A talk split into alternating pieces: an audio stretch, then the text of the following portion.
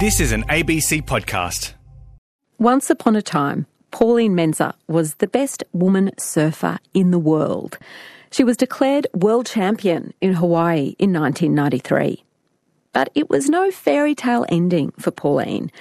As winner of the Women's Championship title, she didn't receive any prize money, and she didn't land any sponsors by being the world's best. Instead, Pauline got a broken trophy and still had to flog jeans and second-hand bicycles to make ends meet. Pauline already knew what it was like to fight for what she loved. She'd grown up in Bondi, battling the boys and rheumatoid arthritis just to get in the water. But now, nearly 30 years on, after starring in a documentary on the female pioneers of surfing, Pauline is getting her recognition. Hi, Pauline.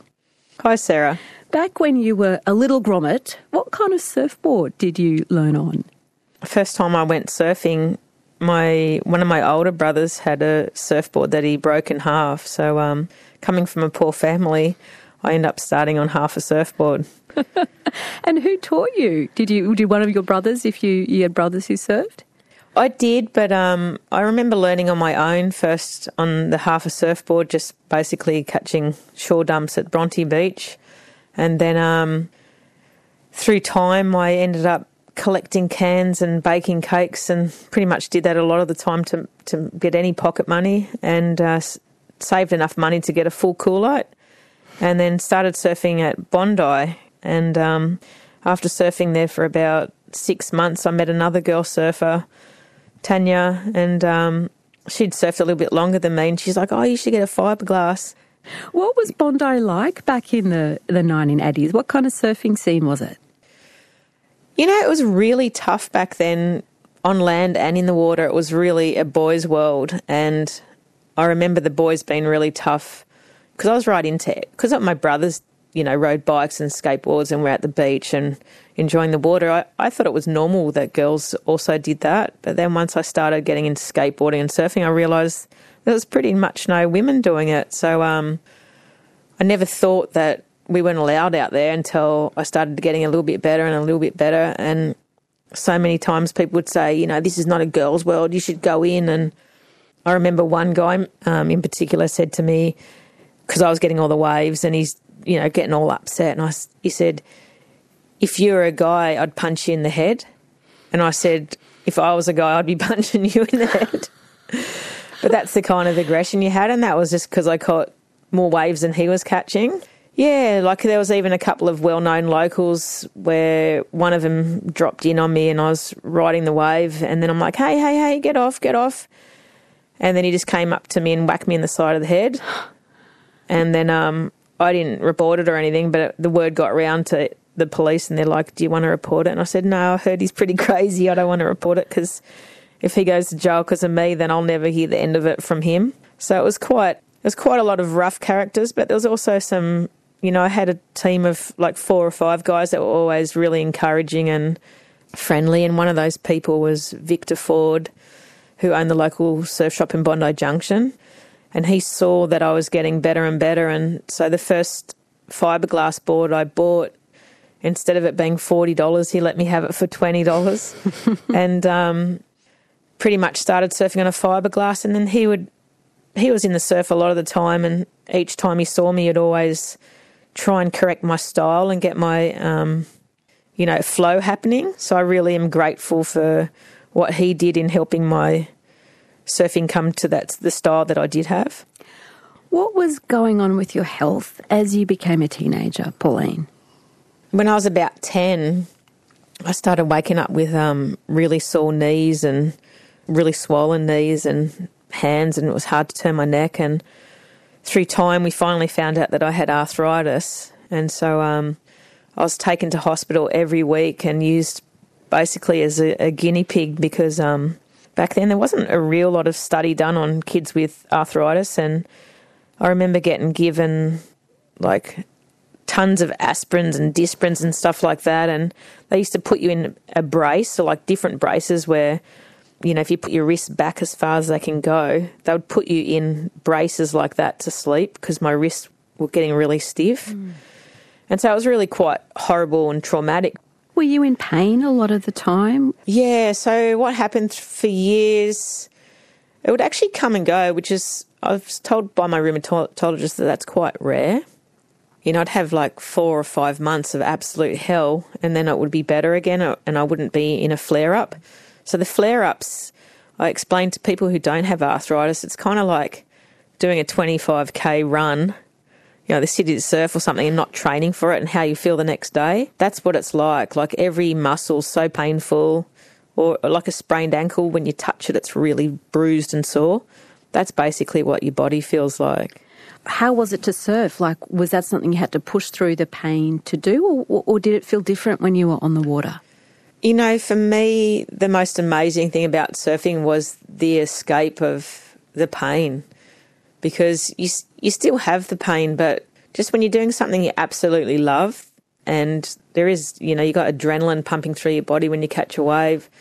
It was this just release of um, having something so beautiful when you're when you're suffering, and um, you know I just made do with how I surfed that day. Like if I was a bit slow with my ankles being too sore on my wrists, I would just just do what I could and there's a certain love about the ocean too, just being there. Like you don't have to catch waves to enjoy it. It's it's just being part of nature.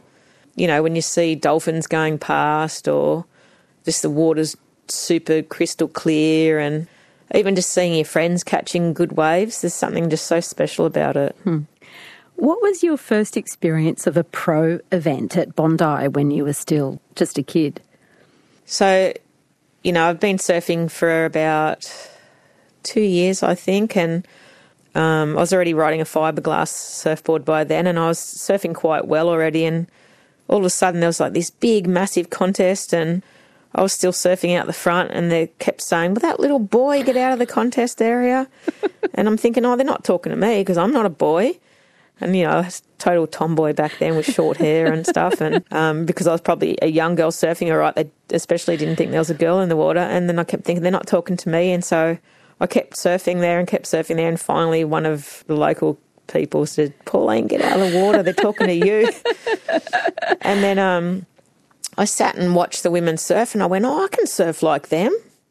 And then I thought, "Oh, they're professional surfers, and I can surf like them. That's what I want to do. I want to be a pro surfer." And so it was really good for me to have a professional event at Bondi because it made me have something to strive for because you know there was really very little magazines with women in it, so I didn't really know what there was out there, and didn't have too many other women surfers except for some that were doing some amateur events to know what there is, and um, from that point on, it gave me the, the hunger to to become a professional surfer. What kind of surfer were you back then? Like, what marked out your style? I guess I surfed with a bit more power because guys, like like I said, there wasn't many women surfing then, and to have someone that was surfing different to the women normally did, like the women surfed kind of more dainty, and then I was trying to surf with more power. Back then, they were always saying you're just surfing more like a guy, but I say with more power. That's what I strive for, and I always wanted to surf as good as they the guys did, and so I just kept pushing and pushing for that. What did you wear to surf when you first turned professional? Because there weren't really women's board shorts around back then. What were you supposed to wear? No, so I was actually quite lucky. I did get some free swimmers off a, a Byron Bay company who made cotton swimmers, which was very, almost impossible worrying. to find. no, they were really oh, cool oh, actually. So they had amazing patterns on them. And I asked them to make me a swimsuit that had shorts incorporated into it. They were really short shorts, kind of like going back to the, I don't know, women back in the 40s were hmm. wearing those kind of swimmers back then. So it's sort of bringing that style back in. So basically, us pros were designing, you know, things to wear because there was nothing. When you started in this fairly new, exciting world of pro surfing. Like it, that was still a fairly new thing in the 80s, this pro tour. You, like any normal teenager, Pauline, were thinking of money and thinking of fame. What was the reality when you turned pro? I know, I'll never forget getting my first interview ever. The lady was saying, What what is it that you want? Do you want the wealth, the fame? And I went, I just want it all. I just want it all. And um, you know, I saw Pam winning a car and just all this like it really was amazing earlier, and then it seemed to drop off when I was mainly doing the tour, and we went through a recession, and the guys were so scared of us getting any of their money, so they kind of started to really dislike having the women around because they're scared that we're taking some of their money. So um, yeah, it was pretty really difficult back then. What are some of the comparisons that stand out about how the the men were treated on tour with with how the women surfers were treated? Oh, there was no comparison. They were just on a different league. You know, in, when it came to conditions, basically as soon as the wind would come up or the tide was too high, they'd say, "Right, put the women on." And then when they'd put the women on, then they'd have the beauty contest on the stage, so no one no one's watching us surfing. So yeah, that we were definitely second class, and they'd have like a, a parking spot for every single guy in the top sixteen, and then they'd, they'd only give a spot for the top five women. So here you are in the middle of summer in France trying to find a parking spot at a major contest was a nightmare. What about accommodation? Yeah, so accommodation, they'd be staying right at the waterfront because they had money for that kind of thing. And we were staying, a lot of us would travel up to five girls in one car. So you can imagine there's like 25 surfboards on the roof. And um, we'd also share accommodation. There was times, you know, it was really hard to find accommodation that was cheap. So would rock up at the at the especially in France, rock up at the contest and just open our board bags and pull the boards out and sleep in the contest area. and they're like, you bag. can't sleep there. It doesn't look good. so then we ended up going under the scaffold, like the, the bleachers where everyone sits, like the scaffolding, and like putting the beds under there so we didn't, you didn't notice us. Because we're like, we got nowhere to stay. and what about when it came to prize money? What was the reality back then?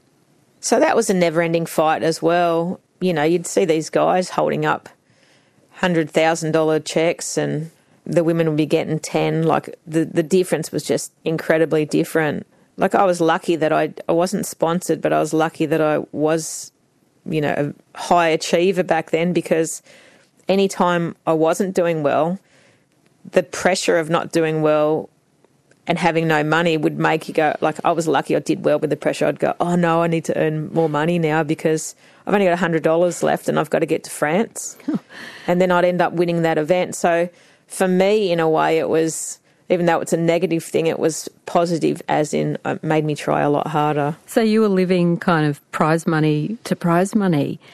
Did the second class status of, of women's surfing did it make it all the sweeter when you showed up the, the guys in the surf then? Oh yeah especially love to say when, when I was at a beach and someone would paddle up and say, How long have you been surfing for? Like, you surf amazing. I'm like, Oh, I've been out here about two hours.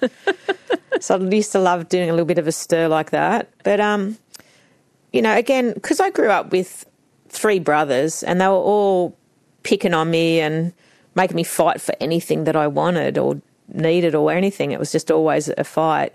That just was the norm for me. So, like, being up against you know, the surfing association or the other surfers, I'd always just say stuff like, I'll never forget one time we're at a meeting and the, the head judge said to all the girls, you know, the only person that actually comes up here and complains is Pauline. And we do like the um, feedback that we're mm. getting from her. So even though you feel like it's complaining, that's how we want to grow. And so, you know, at the time back then, one of the head judges was dating one of the pro surfers and it's like, that can't happen. So, like, stuff like that you had to fight for as well. Well, you really showed everyone in 1993. What do you remember about the lead up to the World Championship in Hawaii? What kind of season were you having? So, I guess the stress of going for a world title made my body collapse into the one of the worst arthritis attacks I've ever had. And um, it started right after I won in Japan, and then there was going to be a long break before Hawaii.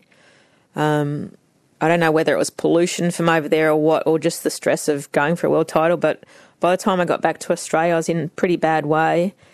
And um, my coach, Steve Foreman, was really worried because he's like, didn't tell me this, but he's told me many years later. He, he said, "I don't, I didn't think you were even going to go to Hawaii. Your your body was so bad." But instead, he found out some people f- to try and help me, like change my diet and a really good masseuse and just getting a team of people around to help.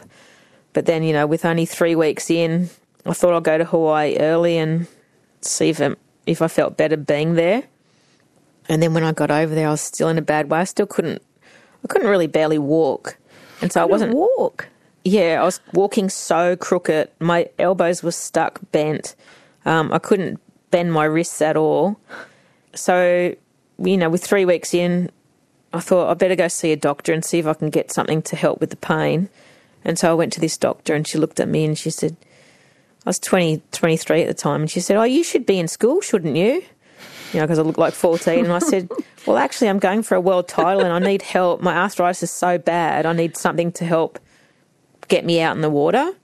And so, she, without really talking to me much, she came in with a needle and said, oh, I just need to put a needle in your hip so you can help you move. And she said, Oh, tell me where it hurts the most. And, you know, it all hurt so much. I went, Oh, I think that's the worst there. But she didn't really explain to me that it really had to be in the right, perfect spot for it to work. So that didn't really help. And then I saw another surfer, Hawaiian surfer, Rochelle Ballard, and she said to me, Look, there's a guy in Kauai that like puts your body in time. Why don't you come and see if he can help you? And I thought, oh, it sounds a bit weird, put your body in time. Anyway, I flew over to Kauai and went and saw him. And it was a bit weird what he did. Like he was touching, say, my neck and my my ankle at the same time, and he did put my body into a better rhythm. And when I walked out of there, I was walking better. So I was still bad, but I was, you know, probably about fifteen percent better. And then even Jodie Cooper was staying with me, and she said, "I can't believe that you're not free surfing." And I'm like, "Have you not noticed that I'm in a bad way?" And she goes, "You can't tell just looking at you. You look okay." And I said, "No, I could not surf."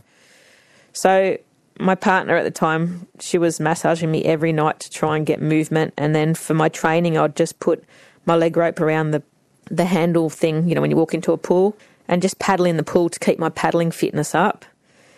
And then the day of the contest, um, I got a Hawaiian girl to loan me her really big, which was huge for me, a seven seven ten surfboard. And I was still hobbling to the water's edge, paddle out, and you know, like still feeling it. And then as soon as the hooter would go to surf, I surfed like there was absolutely nothing wrong with me. I know I was using my knuckles to get up on the board because my wrist didn't bend back, and here I am surfing huge waves. But I realised just how big it was while I'm paddling out. There's still ten foot waves coming through, and you know I'm really nervous and in pain. You know, I see these girls charging these waves, and I'm like, wow, I really do need this extra length board because, um, you know, just to get in with my body like this, I, I need it. And then once that hooter went, I just surfed like a woman possessed. I didn't care about being sore or my adrenaline just stopped the pain. And um, was basically surfing like there was nothing wrong with me. You know, I watch back that footage now many years later and just can't believe that not only was I surfing those bigger waves, but surfing with a body that was so crippled and um, when I hit the beach, someone came up to me and put a lei of flowers around my neck, like a jasmine smelling flower. And so, you know, that smell sort of stayed with me forever. And when I got up on stage, I just remember just being so excited that, you know, going through those months of trying to be normal to even be able to surf, like I felt like this big bag of um, heavy weights fell off. Mm. So it was a really massive relief that it took a while before the actual world title sunk in. Yeah, I was just so happy to have won. How fantastic. And being crowned women's world champion, what did you win? So there was no prize for, you know, a placing on the world title at that time. So the guys won stuff, but the girls didn't. So no cash you, at all? No. Not a penny? Like, like, so you got money at each event if you won you know, there was prize money at the contest, but there was no actual money for winning the world title. You know, I just thought that was absolutely pathetic. Here I am thinking that I'm going to get something at the end, and then they gave me this trophy. And for years, I thought the trophy was just not screwed on properly on the base. Everyone that wanted to touch it, I'd always say, no, you can't touch it because it's loose. And one day I thought, I just need to fix that. And then when I went to tighten it, I looked at, at it and I'm like, oh my God, it's broken. like, Broke. lucky it didn't hit anyone. Like, I'm glad I didn't get anyone to lift it. And so, yeah, I thought all these years they gave me a bloody bro- broken trophy. What about sponsors, Pauline, which is where so many other surfers, particularly the men, were starting to make or had been making big money? Were sponsors interested in you as a, a world champion, a newly crowned world champion? No, it was so hard. Like, you know, I couldn't find anything. So then I decided to have a raffle. I kind of did it the wrong way. I ended up got so many prizes. I probably would have been better off selling the prizes. So this was in Byron by by this time. So the town was supporting me in that way, but um, you know, to have no like to realise I have to sell these tickets to make the money. So yeah, that didn't really work that great. But um, I just kept on surfing.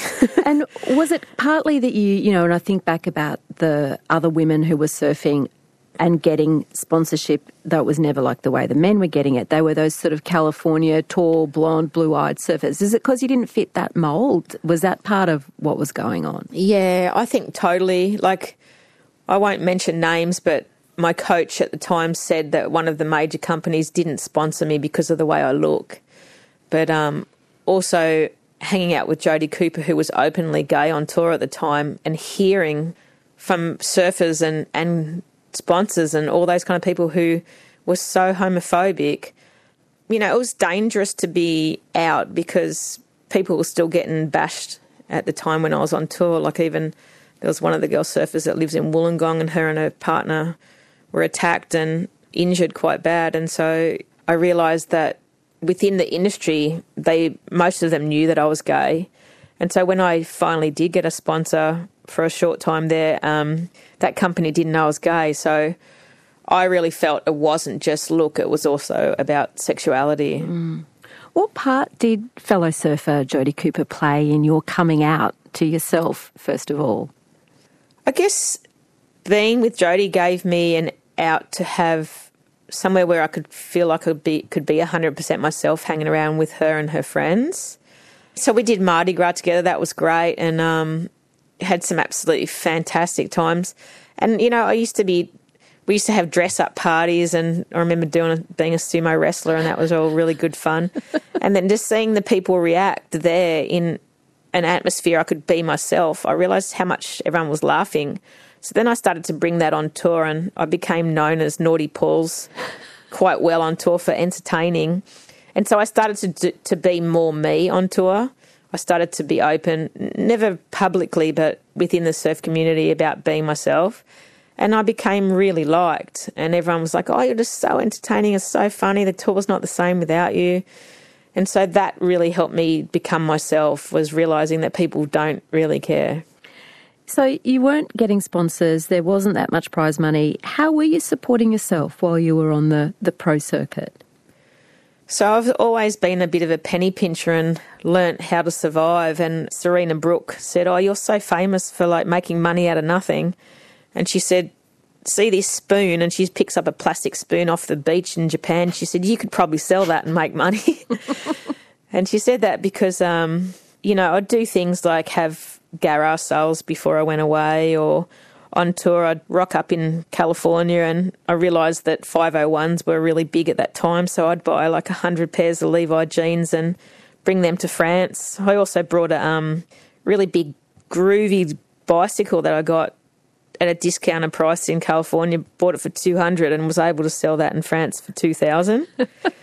and so that became the way I survived is constantly finding things like that and then because I couldn't afford to stay in accommodation, I, you know, learned to make friends around the world. And then those friends really became my sponsors. So those Levi jeans that I bought 100 pairs of, it would be my friends that I stayed with in France had all their friends lined up to help me. So I was basically sponsored by the community around the world. Over the years, you know, you tried to get other women to join you in speaking out against those unfair conditions that you were facing on tour. What happened differently in South Africa in 1999? Yeah, well, there was there was quite a few times um, I tried to get girls to not paddle out with me, you know, because the conditions were so bad, all the waves were almost non-existent. But they were sponsored by you know, like say it was the Roxy Pro, they were sponsored by Roxy. So Roxy says to them, if you don't paddle out, you're not going to be sponsored by us anymore. And then finally, there was one event in South Africa that um, none, none of the girls paddled out. That was You know, kind of was like a s a a sit-in or a strike. We were really nervous. Like we we all got our contest jerseys and sat on the beach, and and then the girls are like looking. Everyone's freaking out a bit because they were pretty good at finding you if you didn't do what you were told. And I just said, just sit here, girls. Don't paddle out. Just sit here. And so, you know, from that point on, we realised that if we stick together, we can push for things that we deserve and should be getting. And so from that point on is when we decided to have a representative, and then that representative went to the meetings and also to the contest director when it came to those really crappy conditions that they're going, right, you're out, We'd say, no, talk to our representative. And so there was a big change from that point on.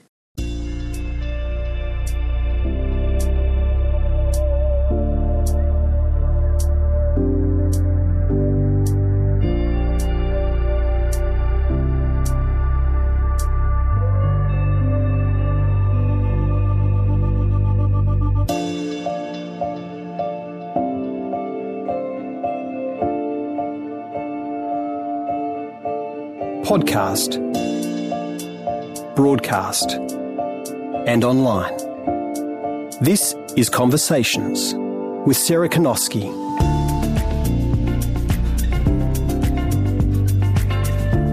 Find out more about the Conversations podcast. Just head to abc.net.au slash conversations. You say growing up in Bondi, Pauline, your family didn't have much money. What kind of things did your mum get you and your brothers to do to, to try to make a bit of extra cash? How did she teach you to be thrifty, those skills you used later with the bike and the jeans and all of that? Oh, yeah. So she was thrifty in so many ways. Like, you know, I just remember her in the backyard always making everything herself. Like, she built this really nice garden shed. She built an aviary on her own. And I always thought, wow, like, you just never saw women doing those kind of things. And then she said she can't afford to give us pocket money. So if we want pocket money, we've got to work for it. And so her way of teaching us that young is we used to do the street cleanup. And so, you know, being two sets of twins, she'd get one twin and an older one on one side of the road and the others on the other side. And we'd scour the streets, collect everything we thought that we could sell at a garage sale and um, do that. And she was the one that took us to Bondi Beach and would, you know, on a Sunday afternoon, all four of us would walk the beach and collect all the cans and get whatever clothes were left on the beach and, um, yeah, just do stuff like that. So, yeah, learning from a young age of that you can make something out of nothing, really. How would you and your brother treat yourself when you were kids, when you had, you know, 10 or 20 cents? Uh, actually, that's really funny that you say that amount because I remember that when we're at school, would go, okay, now the the bus fare is um, five cents each, and the potato scallops are five cents each. Let's just hide under the seat when the bus conductor comes.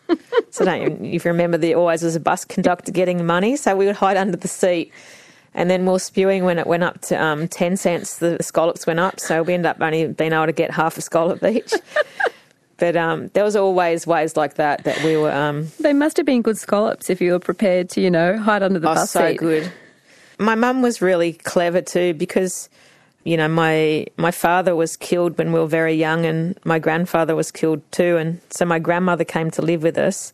So there was my grandmother, my mum, and four kids, and so, you know, to survive, she was always doing what she could, and one of those things was she took us to the beach. And I thank her for us becoming such beach people. And I said to her, Why did you always make us meet you at the beach and never could go home? And she said, Because I soon realised that if I got dinner ready and brought it to the beach, got your kids really tired from swimming and doing whatever, fed you down there, that when we got home, there was nothing to clean up. so she was always doing those kind of things to make life a bit easier for herself. What sort of things do you remember her cooking? What sort of um, thrifty meals did your mum come up with? Oh, the best one was, um, you know, again, feeding four kids is quite hard and trying to do it cheap. She decided to give us these pizzas with rice on it. And I'm like, why are you doing pizzas with rice? Like, that's a bit weird. She goes, oh, just to make it go further. All the carbs. So yeah, it was quite funny. So you mentioned, Pauline, that your dad was killed when you were young. Do you have memories of him? Did you get to know him well before that? Not really. Like I remember him through photos. I remember my mum being quite upset by him not leaving enough money to feed the kids. So there wasn't real happy stuff around my dad. I do remember finding it weird. I think my mum actually told us that he'd gone on holiday or something when when he was killed. So I'm not sure how long it was till I realised he was gone. But I remember even as a kid thinking it was funny. You know, you know, at school kids pick on you, and they pick on you for being anything different. So they used to try and pick on me for having no dad, and they'd say, "Where's your dad?" And I'd say, "He's all skin and bones." And so that was my way of freaking them out because they're trying to be nasty, so I'd freak them out back.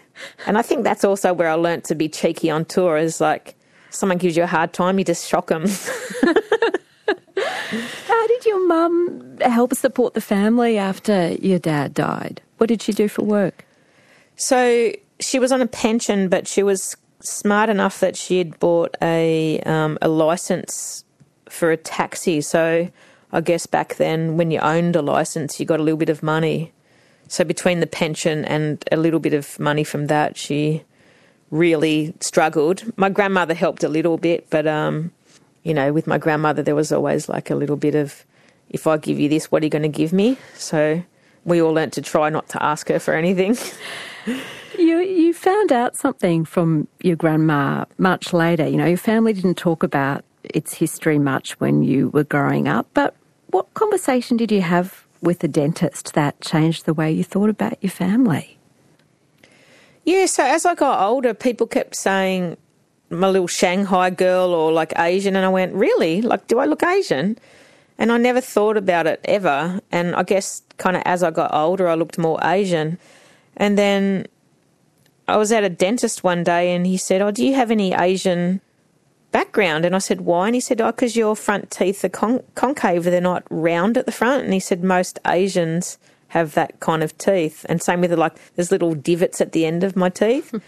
And I went, oh, that's interesting. So I went home and I said to my mum, you know, everyone keeps calling me Chinese. So what's the go with that? And I said, I've seen photos of my dad. He doesn't look Chinese. And then she said, oh, I'll show you a photo of your real grandfather. And I said, what do you mean, real grandfather?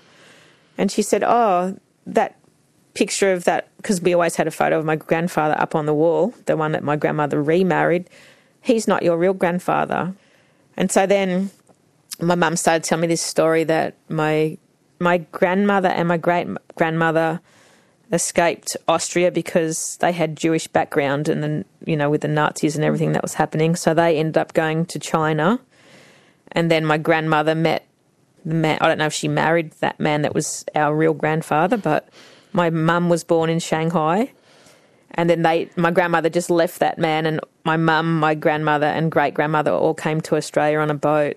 Gosh, so did your mum know this growing up that, that her real dad was a, a Chinese man her mum had met in Shanghai? My grandmother was really secretive, so even not long before she died, I, I tried to find out our history, and she said, "You'll find out when I'm gone." So she always told my mum that that my real grandfather was Mongolian and Portuguese, and so because my mum's not re- never been a real big talker, she just talks about everyday life. She never talked about history. She didn't even think that we didn't know that. So she goes, "Oh yeah, like that's not your real grandfather. Here's a photo." And I'm looking at the photo of my real grandfather, going, "Oh my god, like that is totally where my look comes from." And so then my grandmother, when I asked her, she said that he's not Mongolian and Portuguese; he's Chinese.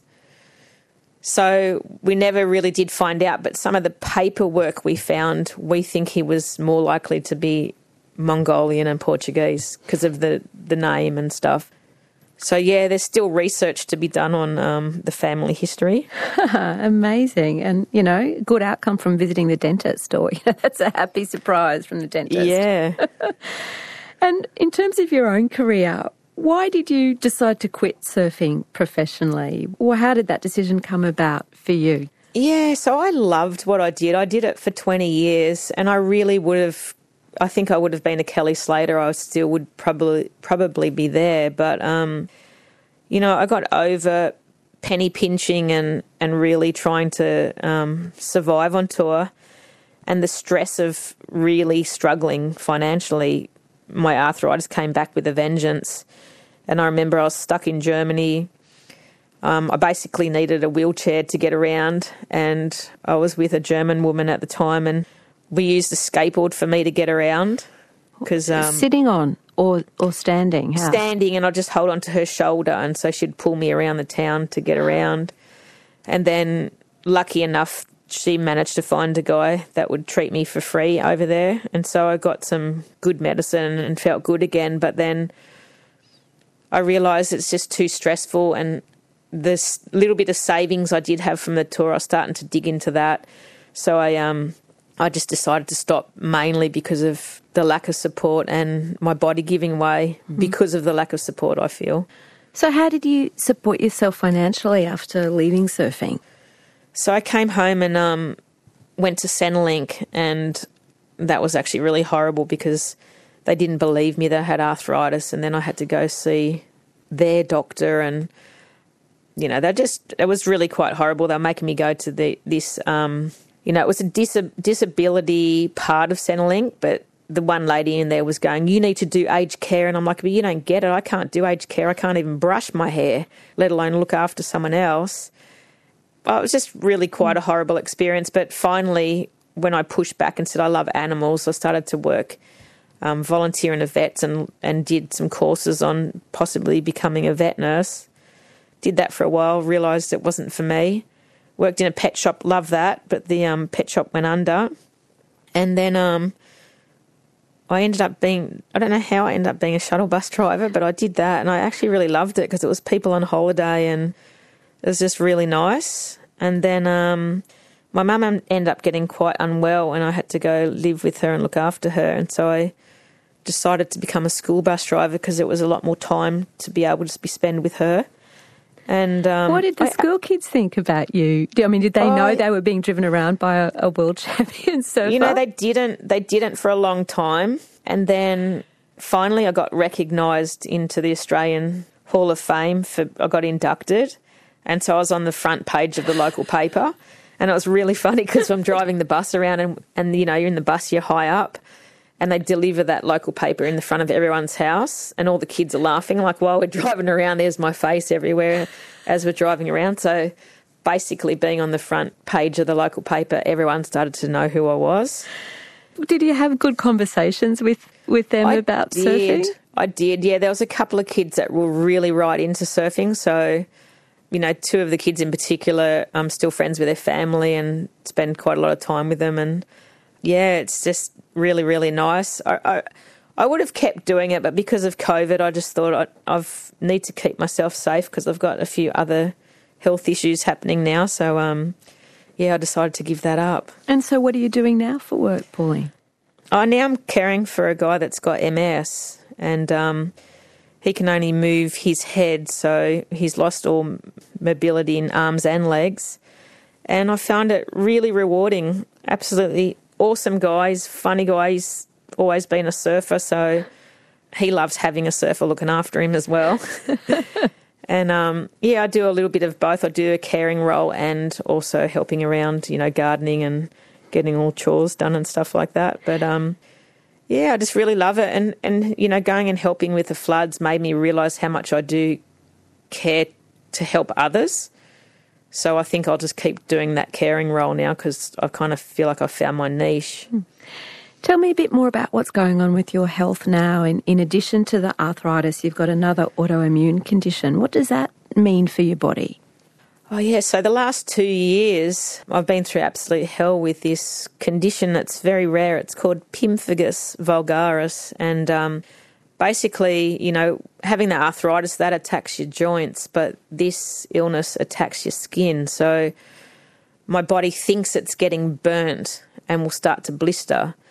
And so you get blisters everywhere, especially where you have mucous membranes. It seems to attack there really bad as well. So you know, it's a nightmare trying to eat when you've got half your throat and tonsils and everything all raw and stuff. And um, it was starting to get worse and worse and worse. And then I ended up finding the best specialist in Sydney and went on a trial. But um, the unfortunate thing with the trial is I had to take steroids for a long time. And what did they do to you, steroids? So I feel sorry for anyone that's taking steroids because they only warn you about the anger that you get on steroids, but it's actually a very emotional drug and it affects all your emotions. I call them cryoids because, uh, yeah, not only are you trying to live with the illness, you're trying to live with what steroids do to you mentally and physically, destroying your body. So, anyway, the trial wasn't working for me, so I asked to try something that's been tried and tested. So um, that's another medicine that kills off half your immune system, and that's why I decided not to be a bus driver anymore. But um, thankfully, since I've been using that, I'm a lot better now, and I'm able to slowly get my life back now. Hmm, I'm glad to hear that. Does your health stop you getting in the ocean? Oh, it did for a long time, yeah. But um, it's come back, and then you know, since the the movie as well, like just having so much love around me, I think that's helping as well. well, let's talk a bit about the the outcome or one of the benefits of that documentary, Girls Can't Surf. How did that help you, in a way, end up getting some of that prize money that you were denied back in 1993 when you won the world title? Yeah, so Christopher Nelius contacted us, us a few times asking us some questions about the tour. And he was just getting so excited and frothing and just saying, Oh my God, the 80s were just incredible and what you girls went through. And he said, I'm going to make a documentary. And um, I had no idea it was going to be as good as it, it ended up being and how well he told the story. And even the footage that he got was just mainly from us, how well he told it from trying to get what he could. But it completely changed my life. And the thing I love about it the most is it's telling our story is actually helping a lot of other people. So some really great things have come from that that movie. Like one kid saying, or her, his parents told me that he went to school and asked, "What are they doing for the gay kids? Like, what kind of class have you got for the gay kids?" And his mum said that he asked to see the movie twice, and they were wondering why. And this is when it was still in the theaters. And then not long after seeing the movie, he went to the school and asked them, you know, what are you doing for us? And she said that because of the movie, that inspired him to do that. Hmm. And then I got another message. I actually got lots and lots of messages, but these really stick out um, of someone who was suicidal. And they said, if I, look, I've got arthritis and I just cannot deal with it every day. It's so painful and I just hate being here, blah, blah, blah. And they said, I saw the movie and saw that you became a world champion while you were struggling with arthritis. I need to get off my ass and like start being more positive. And so hearing those stories and then seeing lots of other messages come through of people being inspired, I realised just how important that movie is. Mm. Someone out of seeing that, um, out of seeing that film, set up a GoFundMe to to kind of raise some money to say, you know, Pauline, you never earned what you should have on the tour. Here you go. What did you do with the cash that was raised in the the flow on from that film? Oh yes, Sophie was awesome. Sophie was working at Rip Curl at the time, and she just was so excited to realise I'm going to change this. I'm going to make something happen and she goes, she rings me up and she's all excited saying, I want to do a GoFundMe. Do you mind? Like, I know I haven't met you, but you're just inspiring and I think you got rorted. And I said, Oh, yeah, that would be nice. And she said, Oh, what do you think it would have been? And I said, I don't know, about, we probably would have got 10,000 or something back then. And I said, maybe it's worth about 25 now. And she said, Okay, I'm going to do a GoFundMe. And then it hit 25,000 like within three days or something. I think it, it actually like went mad in 24 hours. And then she said, um, yeah, it's already hit your mark. And I'm like, well, if it goes over, let's donate to some charities. And so we made that clear in the GoFundMe. And then people just still kept giving. And they it ended up going to like, I think it was 65 or 69,000. And so um, it was actually really nice to help some other people in need with the rest of the money. Tell me about the family or the man in the Philippines that you've you've helped with some of that money.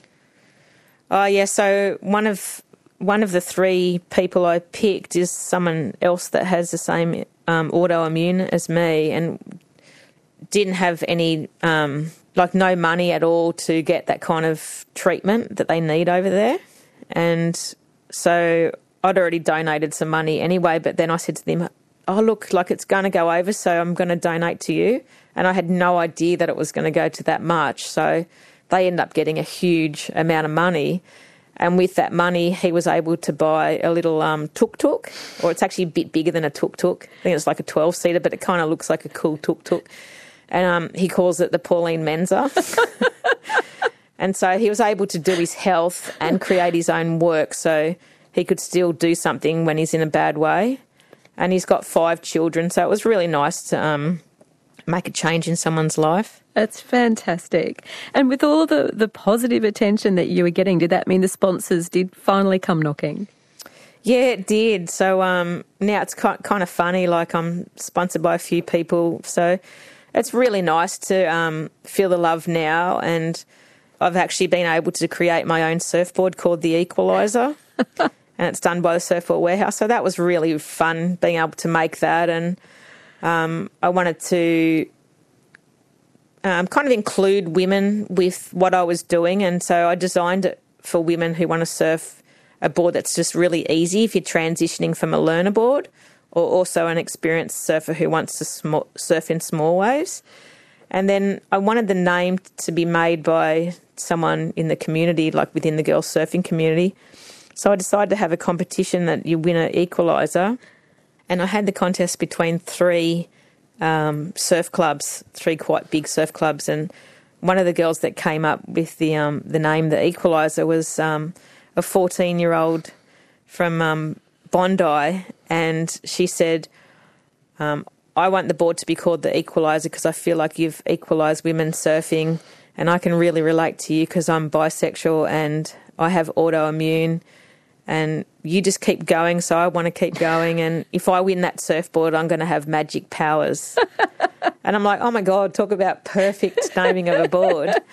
And so that's where the name came up. Mind you, the guy I'm caring for, he also came up with the same name at the same time. So it was quite funny. But I said, You're not a girl, so you can't win. you have to share the magic powers. And what about your home beach of Bondi? How are you and your contribution? How's that being remembered there? Oh, so it's been really amazing. Um, so the council's allowing a, or has allowed a mural of me to be painted there on the wall. And um, the crew at, that did the movie um, Girls Can't Surf, Christopher and Michaela, have been working on a GoFundMe page called Pauline in Bronze. And basically, they want the community to come up with the money to pay for the statue.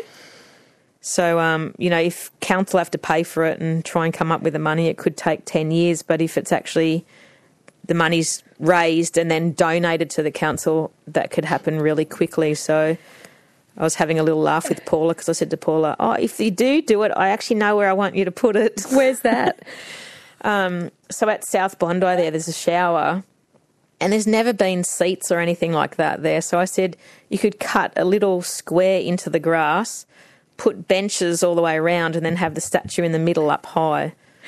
What do you reckon the, the little Pauline learning to surf on a broken foam board of a brother's would make of the idea that there could be a bronze statue of you well, there? Well, that's what I'd like it to be. Is I'd actually like it to to be of me when I was surfing as a kid, so a young girl surfing, to inspire the new generation and also to inspire women to just get out there. And I think what better way you know, there's what ten percent of statues in Australia are women. I think they're only all royals as well. I think so, there are um, more racehorses than there are of women. That's the stat I remember hearing. So yeah, yeah. so you know that would be really awesome to happen. But um, you know, it, it was launched at the time of the flood, so uh, I understand that it, it hasn't hasn't gone too well as of yet. But um, yeah, we've still got plenty of time to raise that money. It must be amazing to look back and see the changes in women's surfing, the changes in being able to be an out gay woman. Like, you're not that old, Pauline, but I feel like the world hopefully has changed a lot in the decades you've been watching. You know, it has. It's changed incredibly for educated people. There's a lot of uneducated keyboard warriors still out there that um, have got nothing better to do. But um, yeah, it's great how like I didn't think in my lifetime that the money would be equal with competing, but um, you know I love seeing people like Lucy Small just pushing for equality in everything, and even you know, hearing that we're getting fourteen percent less wage wise is crazy. Like I thought that that was even now. I didn't realise that that we're still behind. So there's still, you know, I'm still looking at pushing forward. Like I definitely think the me- the men's and women's tour, from a sporting perspective, should have the same amount. The scope of young women coming through now is absolutely incredible, and it's something we've been saying for a long time. If you put money behind these girls and give them the support, they will just be as good as the guys. And they, the guys always said, no, they won't, they never will be. These new generation are doing those maneuvers that they thought women would never do, like aerials, 360 aerials, all those kind of things. Do you dream about surfing? Yeah, I still do. I still dream that I compete, and I'm. I've had this dream my whole life that I'm going to miss my heat because we've missed flights and stuff. So I still actually have those dreams. I don't get in the water as much because of health reasons, but um, like I said, I'm back in there now. I'm getting a lot better now, but I just on a love... board or just swimming? No, I'm surfing, surfing quite a bit now. So you'll be seeing me in the water more now. Pauline, it's such an amazing story. Thank you so much for, for sharing it with us on Conversations. You're welcome, and thanks for inviting me. Pauline Menczer was my guest on Conversations today, and that documentary about the female pioneers of surfing is called Girls Can't Surf. And there's some fantastic footage of Pauline and, and other of her peers doing some amazing surfing and also some incredible 80s hairstyles. I'm Sarah Kanowski. Thanks for listening.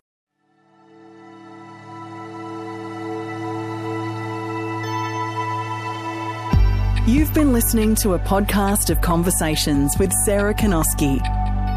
For more Conversations interviews, head to the website abc.net.au slash conversations.